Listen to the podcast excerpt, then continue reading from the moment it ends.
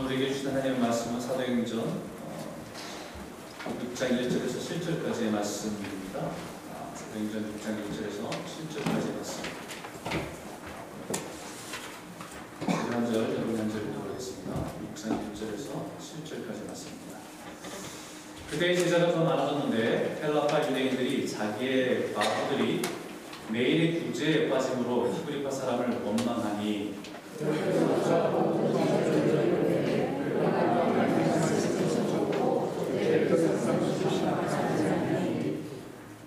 형제들아 너희 가운데서 성령과 지혜가 충만하여 칭찬받는 사람 7을 택하라. 우리가 이 일을 그들에게 맡기고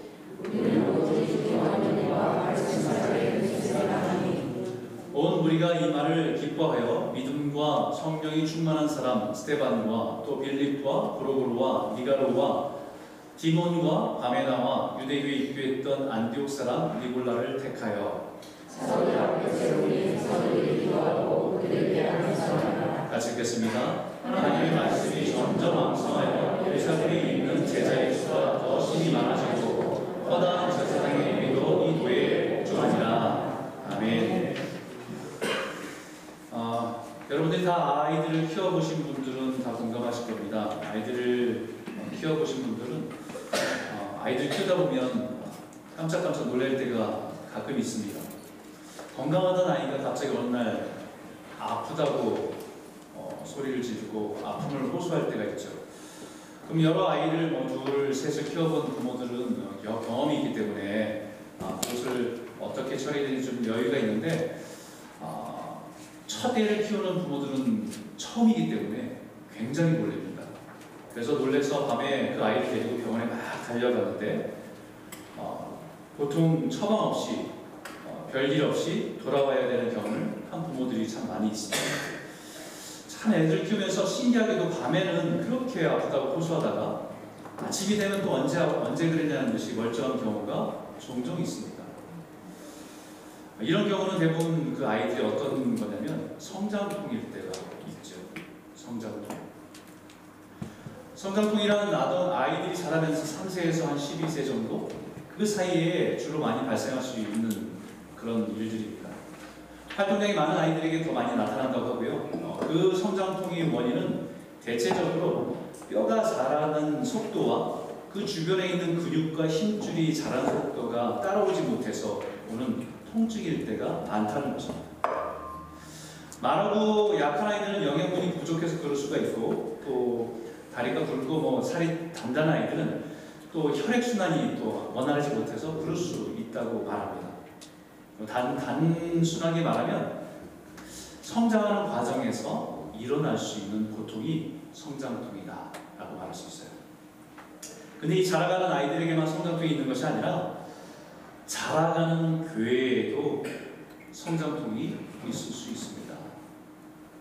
그리고 또 신앙을 가지고 살아가는 성도들에게도 우리들에게도 있을 수 있는 것이 성장통입니다.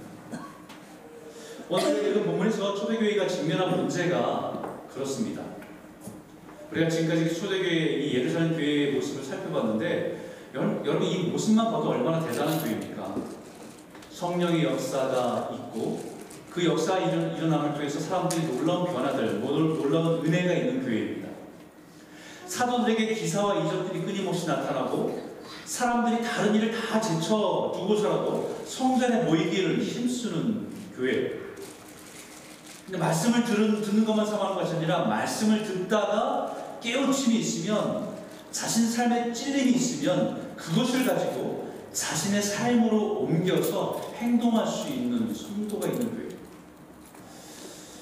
그것이 물질이라고 하더라도 자신이 가지고 있는 것을 가지고 그것을 팔아서라도 그 필요한 사람이 있다고 한다면 그것을 나누길 원하고 그 필요를 채워주기를 애쓰는 성도들이 있는 교회.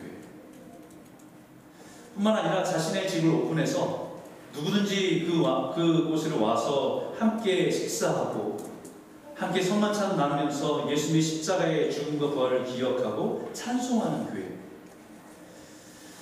그 교회의 영향력이 교회 우리끼리만 좋고 즐거운 교회가 아니라 그 교회의 모습을 바라봤던 세상에서 그 교회를 보면서 칭찬해 주는 교회. 여러분, 그것이 예루살렘 교회이고 초대교회의 모습이었습니다.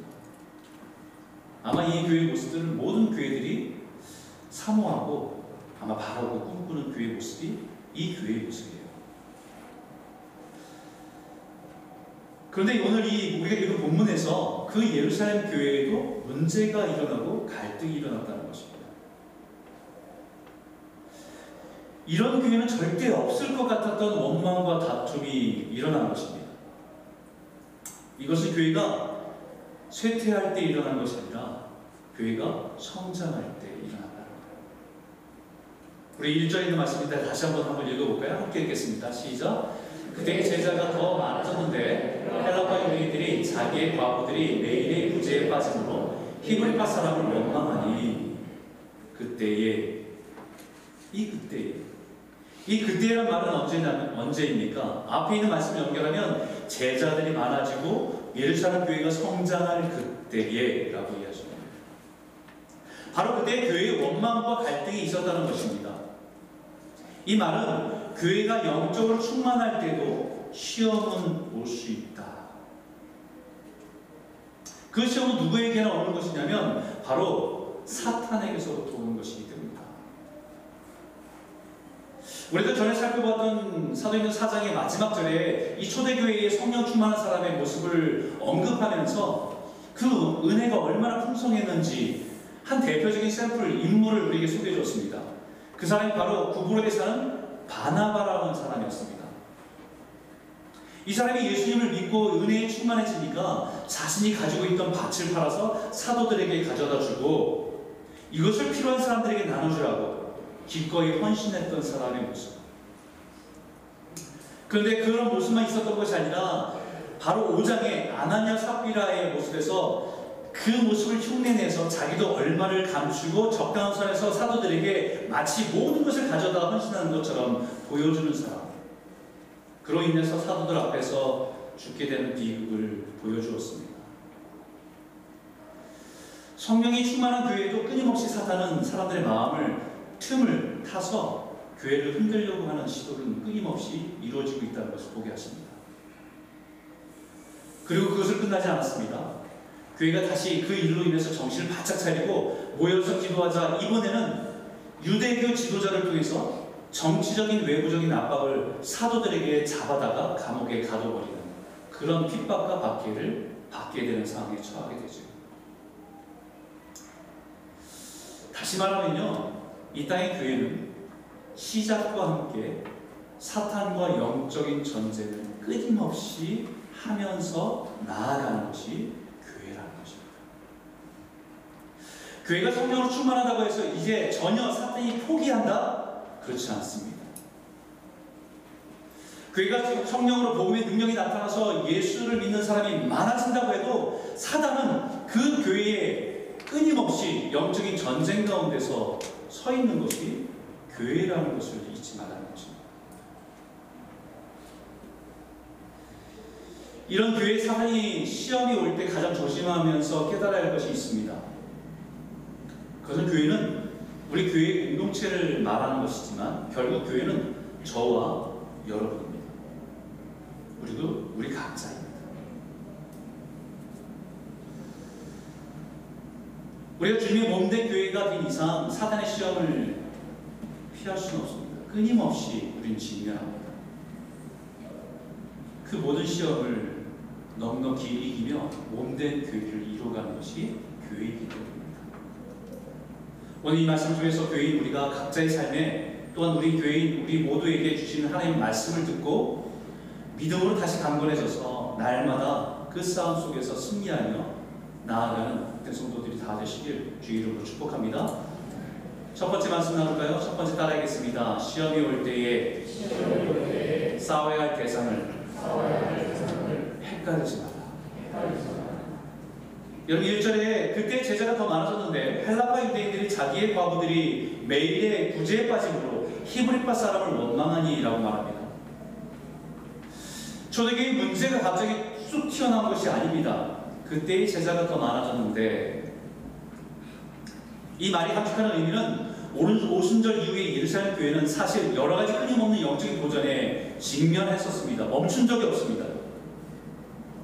수많은 유대인들의 비난과 조롱에 맞서서 예수의 복음이 진리임을 선포하며 싸웠습니다. 그럼 교회 안에 거짓과 위선에 도전이 임할 때도 교회의 거룩함을 지키기 위해서 영적인 싸움을 해나갔습니다. 유대 지도자들이 예수의 이름으로 절대로 전하지도 가르치지도 말라는 그 말씀 앞에 두려워하지 않고 믿음으로 지키면서 그 말씀을 선포하며 싸웠습니다. 핍박과 박해를 받으면서도 기쁨으로, 그 박해 받는 것을 오히려 명예로 여기고 그것을 이겨냈습니다. 그리고 나서 그때 제자들의 수가 많아졌는데 라는 거예요. 위기가 있으면 반드시 은혜가 있습니다. 그리고 그 은혜가 있으면 또다시 교회의 어려움과 시험이 올 수 있다는 것을 우리에게 말씀하고 있는 겁니다. 근데 이번에는 이 교회 내부의 문제가 생겼어요. 외부에서 박해, 핍박이 아니고 내부의 문제가 생겼습니다. 이것은 예루살렘 교회가 가지고 있는 상황 때문에 일어난 일이에요. 예루살렘 교회의 구성원은 크게 두 부류입니다. 하나는 헬라파 유대인이고 하나는 히브리파 유대인입니다. 헬라파 유대인은 이스라엘의 본토에서 살아가고 자란 사람들이 아니라 그 할아버지든 그 전이든 그 아버지 때든 어떤 이유에서 간에 그 유대를 떠나서 그 주변에 있는 나라를 떠나게 되고 거기서 살게 된 사람들, 그들이 언어는 헬라어로 쓰고 헬라 문화에 익숙한 사람들, 그러나 오순절에 예루살렘 찾아와서 복음을 듣고 성도가 된 사람들입니다. 히브리파 유대인들은 태어날 때부터 유대 땅에서 살았고 유대 땅 벗어난 적이 없고 유대 문화에 익숙한 사람들입니다. 즉 겉으로 보기에는 똑같은데 언어와 문화가 다른 사람들이 교회의 한 공동체를 이루고 있다는 것이죠. 그 사람들이 갈등하게 됐다는 것입니다. 나쁜 일을 하다가 문제가 생기고 갈등과 원망이 일어난 것이 아닙니다. 교회의 사명을 감당하다가 문제가 일어난 거예요. 나그네, 고와 과부를 돌보는 선한 일을 하다가 생긴 일들입니다. 다른 사람의 필요를 보고 내 것을 나눠주는 섬기는 일을 하다가 일어난 일입니다. 열심히 섬기고 나누고 베풀고 하는 일을 했는데 문제는 교회 내에서 헬라파 과부들을 돕고 구제하는 일이 조금 소홀히 됐던 것 같습니다. 교회가 예루살렘 중심으로 사는 과부는 챙겨주면서 다른 지역에서 온 사람들의 과부는 무시한다는 것입니다. 이미 사도들이 다 예루살렘 출신이니까 우리를 무시하는 건 아니냐라고 그 마음의 소원함을 가지고 갈등이 일어난 것입니다. 여러분이 이민 교회는 이 상황들을 조금 잘 이해할 수 있는 것 같아요. 왜냐하면 우리는 이 캐나다 땅에 살아가면서 살아가고 있는 이 교회의 공동체를 이루고 있는 구성원 중에서는 이곳에서 태어나서 자란 우리 2세들이 있잖아요. 또 우리는 한국에서 온 1세 부모들은 우리 이곳에서 살지만 또 언어도 영어로도 같이 쓰지만 여전히 우리의 언어는 한국말이 편하고 한국 문화가 편합니다.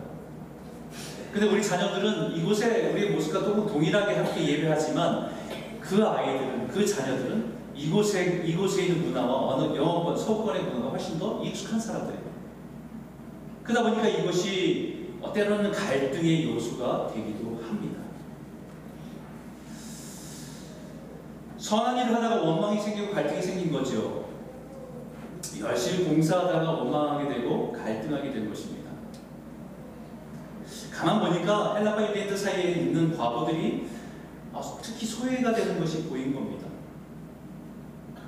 그래서 결국 손은 안으로 굽는다고 자기 사람들은 챙겨주고 헬라파에 속한 과부들은 무시한 것 아니냐라고 하는 곳곳에서의 불평과 원망들이 일어나는 것입니다. 이런 일들은 교회에서 흔히 일어날 수 있는 일들입니다. 열심히 봉사하고 섬기다가 이런 일들이 자주 일어납니다. 누군 열심히 일하는데 손 하나 깠다 하지 않는 사람이 보이면 마음이 불편해져요. 그리고 불만이 쌓이고 더 나아가면 원망으로 터져나오게 됩니다. 근데 그때 가장 조심해야 될 것이 있어요. 그때 가장 조심해야 될 것은 뭐냐면 싸움의 대상을 잘못 결정하는 겁니다. 저 히브리파 사람들이 교회를 좌지우지해. 저 인간들이 뭔데 교회에서 중요한 구제를 자기 마음대로 해. 저 헬라파 사람들은 늘 원망만 해. 아직 이 예루살렘에 대해서 잘 모르면서 동화될 생각을 하지 않고 자신의 기준으로 교회를 판단하고 불평만 해. 교회가 저 사람 때문에 안 돼. 이런 말들을 하게 되는 거죠. 이것은 싸움의 대상을 잘못 선택한 것입니다. 우리가 싸움의 대상은 사람이 아니라 사탄과 마귀라는 것을 잊어서는 안 된다는 겁니다. 우리 연약함을 이용해서 서로를 갈라놓고 갈등하게 하고 시기하고 미워하고 다투는 일을 조장하는 것이 사탄이라는 것을 잊지 말아야 됩니다. 그런 갈등을 하게 된 대상이 저 사람 같지만 사실은 그 사람의 연약함을 사용해서 갈등하게 하고 갈라지게 하는 것은 그 뒤에 있는 배후를 우리는 보아야 된다는 거예요. 그래서 에베소서에 이렇게 말합니다. 우리 말씀을 한번 읽어볼까요? 함께 읽겠습니다. 시작! 우리의 시종은 혈과 육에 대한 것이 아니고 정사와 권세와 이 어둠의 세상 주관자들과 하늘에 있는 악의 영들에 대하여라. 베드로도 성도에게 계속 강조하고 있는 것입니다. 우리의 싸움은 긴 집사가 아닙니다. 우리의 싸움은 이장로가 아니라 우리 교회에 없는 성을 찾느라고 애썼습니다. 우리 마음을 갈라놓고 서운하게 하고 원망하게 하는 악한 영임을 잊지 말라는 것입니다. 근데 선한 일을 하다가 봉사하다가 섬기는 일을 하다가 나와 맞지 않는 사람, 내 생각과 다른 사람과 갈등을 만들고 미워하게 되고 편을 갖게 해서 교회를 흔들어 놓을 때가 있기 때문입니다. 그러면요, 우리가 제일 어려운 게 있죠. 이런 갈등이 시작되면 제일 어려운 게 다른 성도가 미워지는 마음이 내 마음에 들기 시작하면 제일 먼저 함께 기도하기가 싫어져요. 그리고 함께 예배하는 것이 불편해집니다.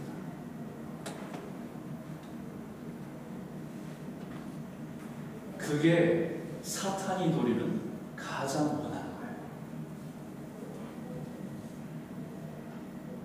그러나 영적으로 깨어있는 사람은 싸워야 할 대상이 그 사람이 아니라 우리가 아니라 우리의 마음을 교묘하게 시험들게 하고 미워하게 하고 시기하게 하는 사탄임을 깨닫게 됩니다. 사도들의 이 문제의 원인이 히브리파 사람들이 자기의 사람들을 챙기는 것에서 일어난 것이라고 생각해서 그들을 비난하거나 그 책임을 그들에게 전가하지 않았습니다. 혹은 헬라파 사람들의 깊은 열등감으로 인해서 피해의식에 의해 너무 민감하게 반응한 것이라고 그들을 책망하지 않았습니다. 우리는 함께 예배하고 기도할 때 우리 스스로 나 혼자서 감당할 수 없는 이 영적인 싸움에 사단의 권세에 우리가 함께 싸우는 동지라는 것을 깨닫게 되는 것입니다. 분명한 것은 우리가 싸워야 할 것은 우리가 아니죠. 우리 서로가 아닙니다. 그 연약함을 가지고 지금 우리를 갈등하게 한다라는 것을 분별하셔야 됩니다. 기도할 때에 우리가 싸워야 할 적은 사탄과 마귀라는 것을 깨닫게 됩니다. 함께 기도할 때 우리는 서로 믿음의 동지라는 사실을 깨닫게 됩니다. 함께 기도할 때 서로를 도와야 그것이 내가 사는 길인 것을 깨닫게 되는 것이 교회입니다. 두 번째로 나누고 싶은 주제는 이거예요. 따라해볼까요? 표면적인 해결보다는 본질적인 해결책을 찾아라. 2절에 있는 말씀인데 같이 한번 크게 한번 읽어볼까요? 함께 읽겠습니다. 시작! 열두 사도가 모든 제자를 불러 이르되 우리가 하나님의 말씀을 제쳐놓고 적대를 일삼는 것이 마땅하지 아니하니. 여러분, 실질적인 문제는 교회 안에서 어려운 사람을 돕는 구제 문제에 가상한 것입니다. 헬라파 사람들의 주장을 그대로 받아들이면 교회 안에 어려운 성도를 돌보는 사역에 공평하게 진행되지 않은 것입니다. 분명히 교회의 원칙과 기준을 따라 구제가 이루어진 것이 아니라 소외된 사람들이 발생한 것이죠. 이것이 그 사역을 담당한 사람들의 개인적인 관계나 편의에 의해서 그렇게 되어 있을 수도 있고, 아니면 실수로 교회에서 구석구석을 다 파악하지 못해서 미처 누군가에게는 구제의 손길이 미처 닿지 못한 것일 수도 있습니다. 이것은 그 문제의 팩트입니다. 그렇다면 이 문제를 해결하기 위해서 헬라파 사람들의 상황을 잘 아는 사람들 몇 사람을 더 보강하고 조직을 꾸리고 재구성하고 빠진 사람들의 문제를 파악해서 이를 주먹구구식이 아니라 조직적으로 이 사를 감당하도록 하면 됩니다. 이것이 그 팩트에 대한 솔루션입니다. 어쩌면 이 문제는 간단한 문제일 수 있어요. 그러나 사도들은 이 문제를 그렇게 보지 않았습니다. 뭐라고 봤냐면 우리가 하나님의 말씀을 제쳐놓고 적대를 일삼는 것이 마땅하지 아니하다. 아, 우리가 더 중요한 일을 소홀히 했다. 우리가 진짜 집중해야 되는 일은 하나님의 말씀을 제대로 가르치고 그 말씀을 듣는 일인데 그것을 소홀히 했구나라는 것을 깨달아요. 사도는 지금 교회가 직면한 문제가 단순히 구제의 문제가 아니라 영적인 문제인 것을 짚어낸 것입니다. 단순히 헬라파 과부에게 고아들을 구제가 소외되지 않도록 하는 것을, 그것도 중요하지만 더 중요한 것은 헬라파 사람들이 자신들이 소외되었다고 느끼고 교회 공동체 안에서 서로가 다르다는 것으로 인해서 소원함과 시기와 질투의 마음들이 자라고 있는 것이, 그것이 더 문제라는 것을 발견해낸 것입니다.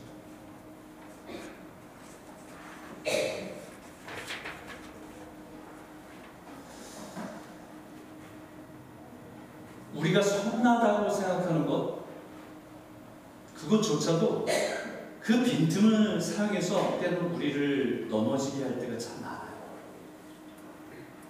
옳다고 생각하는 것, 그것을 가지고 우리가 치우치게 해서 넘어지게 하는 일들이 굉장히 많습니다. 지금 사탄이 교묘하게 성도들 사이에서 파고들어 사용하는 것이 뭐냐면 공감이라고 합니다.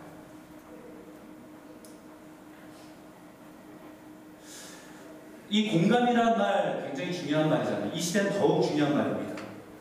왜냐하면 개인주의에 치우쳐 있고 사람들이 다른 사람의 형편과 상황들을 돌아보지 않고 자기중심적인 세상을 살아가기 때문에 공감한다는 것은 굉장히 어려운 일이고 또 필요한 일입니다. 다른 사람의 형편을 돌아보면서 내 마음을 함께 공유할 수 있는 것, 다른 사람의 마음에 함께 공감하면서 같이 아파할 수 있는 것, 같이 기뻐할 수 있는 것, 너무 중요한 가치입니다.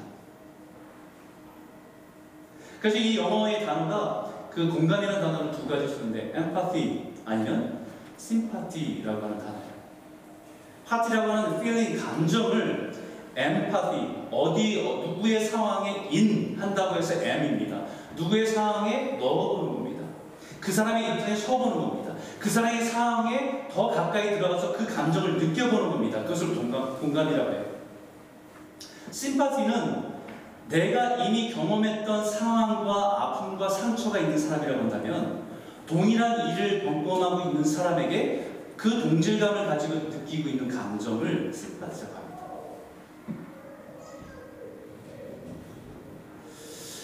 그래서 이 마음은 너무 중요해요. 개인주의를 치우쳐 있는 이 세상에서 다른 사람의 마음과 처지 그리고 상처에 공감할 수 있는 이 능력은 이 시대에 정말 필요한 것입니다. 그런데 이 공감마저도 사단에 의해서 왜곡될 수 있다는 것을 아셔야 된다는 거예요.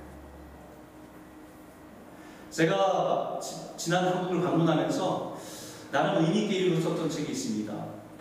그 책의 제목이 공감의 배신이라고 하는 책이었어요.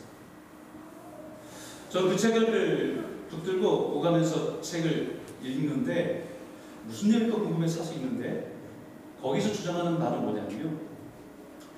이 공감이라고 하는 것이 우리에게는 꼭 필요한 능력이긴 하지만 공감이라고 하는 것이 절대적으로 선하지만은 않다.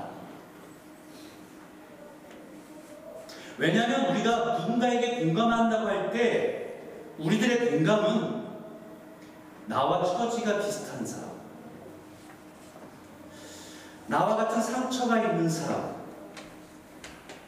조금이라도 나와 가까이 있는 사람에게 우린 더 쉽게 공감한대요.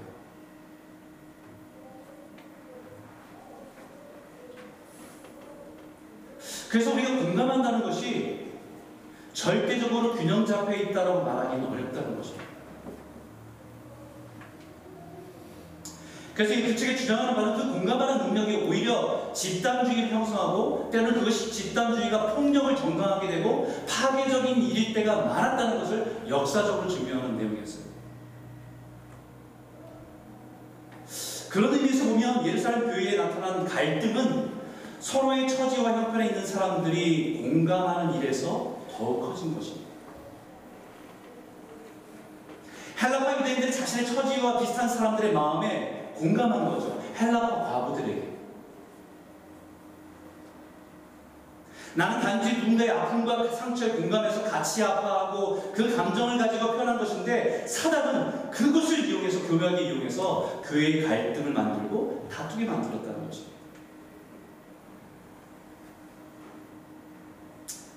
그런 상황의 사도들이 우리가 하나님의 말씀을 제쳐놓고 적대를 일삼는 것이 마땅하지 아니하니라고 진단한 것은 우리가 사람의 형편과 필요에 공감하는 것도 너무 중요하지만 우리가 더 중요한 것은 우리가 지금까지 놓친 것은 하나님의 마음에 공감하는 일을 놓쳤다.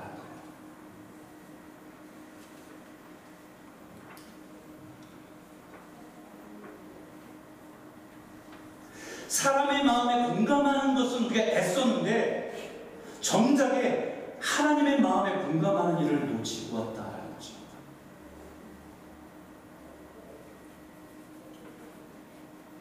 사도들이 성숙한 것은 자신들의 문제와 갈등의 원인을 사람에게 찾지 않았습니다. 교회의 본질적인 면에서 고민하기 시작한 것입니다. 우리가 잘못한 것이 무엇인지 히브리파 사람에게 찾는 것이 아니라 바로 우리의 문제임을 인식하고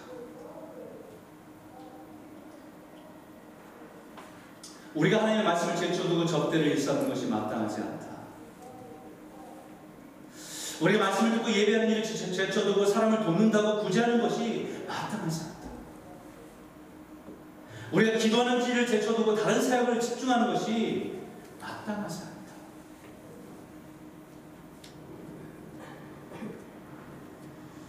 여러분, 우리는 쉽게 하나님의 말씀을 제쳐두고 적대, 사역, 공사에 치우칠 때가 참 많습니다. 처음에 그 일을 시작할 때는 하나님의 은혜 때문에 시작하는데요.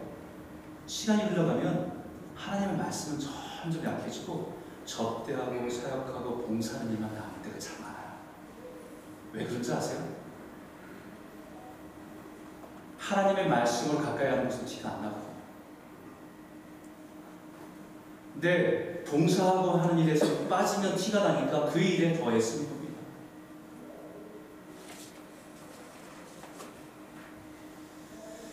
근데 점점 그렇게 균형이 치우치다 보면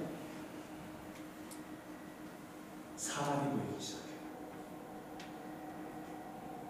나는 일하는데 일하지 않는 사람.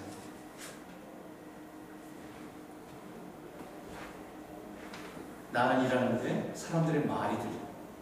사람들의 반응이 보여. 점점 우리들의 마음은 흔들리게 되어 있습니다. 왜? 우리가 약하니까. 근데 우리만 그런 것도 아닙니다, 여러분.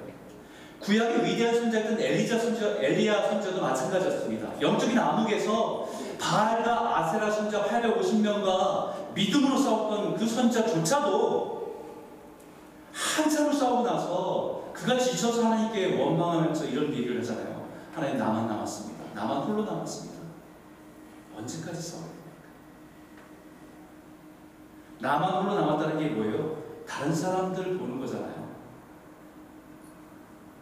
지금까지 850명과 싸울 때는 다른 사람이 안 보였습니까? 그때는 주님만 보고 한 거잖아요. 지금은 사람이 보이는 겁니다.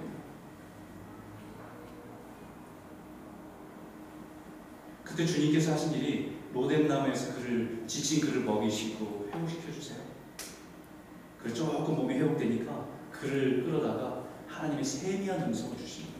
말씀을 주십니다. 그 말씀으로 다시 일어나서 다시 사명의 삶으로 돌아가게 하십니다. 똑같습니다.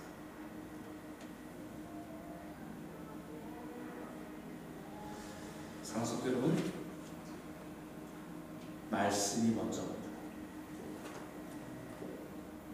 말씀이 먼저예요. 말씀이 먼저고 그리고 사역입니다. 하나님의 말씀이 채워져야 하나님과 공감합니다. 하나님이 소중히 여기는 것을 소중히 여기게 되고, 하나님이 기뻐하시는 것을 기뻐하며 그 마음으로 살아가고 그 마음으로 섬기는 것입니다. 사랑하는 성도 여러분, 사람과 공감하는 것도 굉장히 중요하지만 먼저 하나님과 공감하시는 성도 되기를 주의 이름으로 축복합니다. 하나님의 말씀이 심령에 채워져서 그 능력으로 그 모든 시험을 이기고 주어진 사명을 잘 감당하는 저와 여러분, 우리 교회가 되기를 주의 이름으로 축복합니다. 세 번째 말씀입니다. 따라해볼까요? 은혜가 회복되면 주님은 위기를 기회로 바꾸십니다. 여러분, 처음에 교회의 위기가 무엇이었습니까? 처음 성도들의 위기가 무엇이었습니까? 1절 보면 그때의 제자가 더 많아졌는데 헬라파 유대인들이 자기의 과부들이 매일의 구제에 빠짐으로 히브리파 사람을 원망하니라고 말합니다.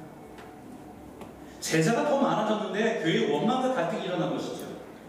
그런데 다시 교회가 말씀과 기도하는 일에 집중하고 영적인 우선순위를 다시 바로잡고 회복될 때에 어떤 일이 일어납니까? 7절입니다. 같이 한번 읽어볼까요? 함께 읽겠습니다.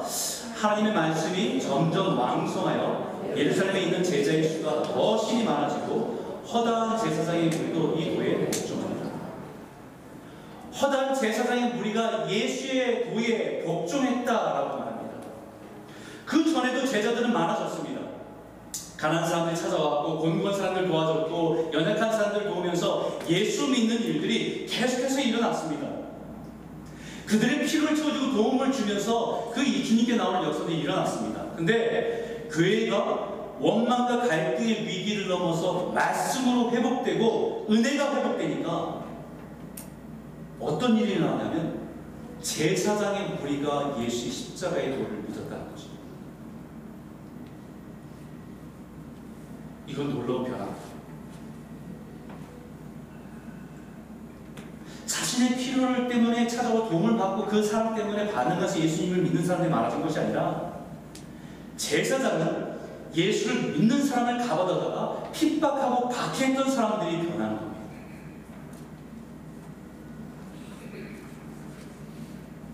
제사장들은 사회적으로, 경제적으로, 지적으로 안정을 가진 사람들인 제사장조차도 예수의 복음에 반응하기 시작했다는 것입니다. 그 이유는 초대교회의 모습을 보면서 그들의 메시지에 귀를 기울이기 시작했다는 것이에요. 이건 예루살렘 교회가 외적인 성장만 있는 것이 아니라 내적으로 성숙도 이루어진 진정한 부흥인 것을 우리에게 보여줍니다. 몸만 커진 사춘기 아이가 아니라 몸과 마음도 깊어지고 성숙해지는 성장이라는 겁니다. 균형 있는 성장이 이루어질 것입니다. 처음에 교회의 고통을 성장통에 비교해서 말씀드렸습니다. 뼈와 근육과 힘줄의 불균형인 성장에서 오는 고통이 성장통이라고 한다면 이제는 모든 것이 균형 있게 조화롭게 성장해가는 모습을 보여줍니다. 위기는 곧 기회입니다. 초대교회에서도 교회 안의 갈등과 원망의 위기에서 그들이 지켜야 할 믿음의 자리를 지키고 나아갈 때 제자의 수가 더 많아지는 역사가 일어납니다. 그것도 지금까지 기독교를 박해하는 데 앞서섰던 제사들까지도 그리스도의 얘기로 나오는 놀라운 역사를 경험하는 영적인 기회가 됐다는 것입니다.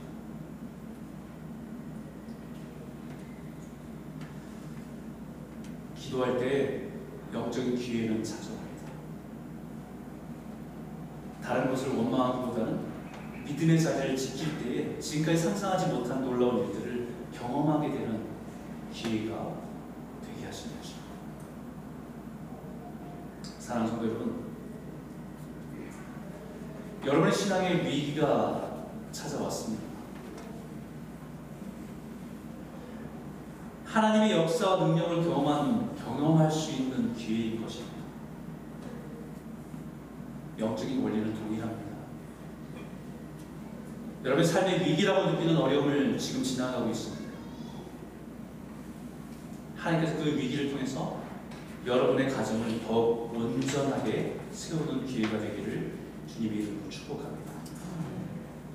다른 사람과 환경을 원망하고 고치려고 하기보다는 먼저 영적인 자리를 지키십시오. 말씀이 먼저입니다. 믿음의 자리를 지키십시오. 살아계신 하나님께서 여러분의 삶과 가정에 놀라운 일들을 행하실 줄 믿습니다. 함께 기도하겠습니다.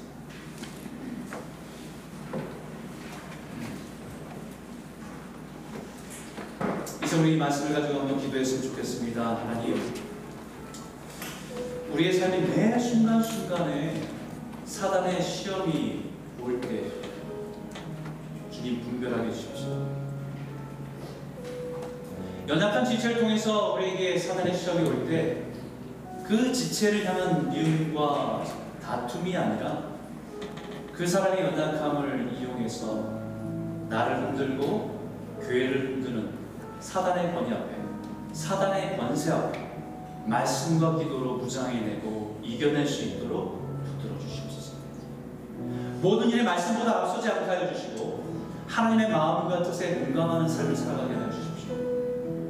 사람의 마음에 공감해서 내가 좋은 사람이라고 하는 것을 주기보다는 먼저 하나님의 마음에 공감해서 하나님이 기뻐하시고 하나님 원하시는 것이 무엇인지 붙들고 기도할 수 있는 성도가 되게 하여 주십시오. 믿음의 위기에서 더욱 주님을 의지하고 믿음으로 서서 영적인 성숙을 이뤄내는 기회로 삼게 하여 주시길 원합니다. 우리가 그런 교회가 되기 원합니다. 내가 그런 성도로 성숙함으로 나아가기 원합니다. 우리 한번 같이 한번 기도하겠습니다. 함께 기도하겠습니다. 사랑하신 하나님 아버지, 감사합니다. 오늘 이 말씀을 통해서 우리가 오늘 수많은 사탄의 시험과 어려움을 가득히 힘없이 오는 시대 하나님 말씀으로 무장해서 이겨낼 수 있도록 인도하여 주시옵소서. 우리가 살아야 될 이상은 사람이 아닙니다. 혈과 육이 아닙니다. 다른 누구가 아닙니다.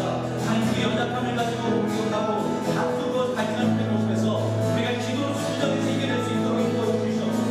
우리가 그런 어려움을 볼 때마다 말씀으로 돌아가고 말씀 위에 서서 더 많은 걸 보여주셔서 이겨내게 해주시고 더 성숙한 모습을 설 수 있는 저희가 되게 인도해 주시는 자가 되시옵소서. 하나님, 사람의 마음에 공감하는 것도 너무 중요합니다.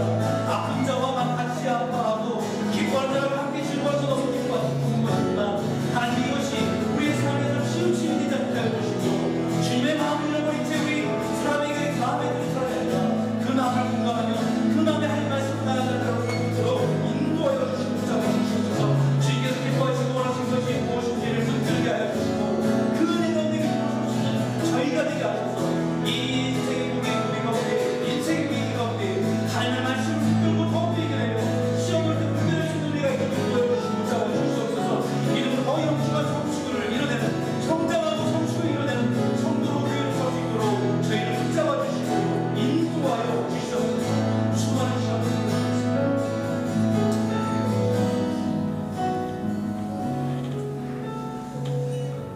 살아계신 하나님 아버지, 감사합니다. 우리를 교회로 불러주셔서 그리스도의 머리 되심을 선포하며 그 몸됨을 이뤄가는 교회가 됨을 깨닫게 하여 주시고 우리의 서로 지체가 연약한 그 부분 때문에 때로는 서로가 아프고 갈등하고 아파할 때 있습니다. 하지만 우리가 분명하게 깨달을 것은 우리가 사울 대상은 혈과 육이 아니요 사단의 권세라는 것을 잊지 않고 우리가 주님 앞에 엎드린 자리에 말씀 앞에 나아가는 것을 잊지 않으며 분별하게 살아갈 수 있도록 인도하여 주시옵소서. 하나님, 우리가 공감하는 것조차도 하나님, 우리가 하나님의 마음을 잃어버린 채 사람의 마음에 공감하는 실수를 범할 수 있음을 깨닫게 해주시고, 먼저 우리가 말씀 앞에서 하나님의 마음에 합한 자로 그 마음에 하나가 되어서 주님이 기뻐하시는 것에 우리가 순종하고 주님이 원하시는 것에 순종할 수 있는 성도와 교회가 될 수 있도록 인도하여 주시옵소서. 하나님의 예루살렘 교회가 여러 가지 갈등과 아픔들이 있었지만 그날 그 본질을 붙들고 다시 한번 난 일어설 때 놀라운 기적의 역사와 부흥의 역사를 경험한 것처럼 우리가 하나님 이 시대에 하나님 세상을 향해서 살아계신 주님의 진리의 복음을 선포하는 교회로 소개 하여 주시고, 하나님 주님이 다시 오실 때까지 우리가 이 삶을 굳건히 잘 감당하는 교회와 성도 될 수 있도록 축복하여 주시옵소서. 오늘 하나님 우리 성도들 가운데 이런 마음의 시험에 연약함 가운데 아픔 가운데 있는 성도가 있다고 한다면 주님 성령께서 이 시간 만져주시고 위로하여 주시고 믿음으로 또 말씀으로 다시 힘있게 일어나는 귀한 시간 될 수 있도록 축복하여 주시옵소서. 예수님 이름으로 감사하며 기도드렸습니다. 아멘.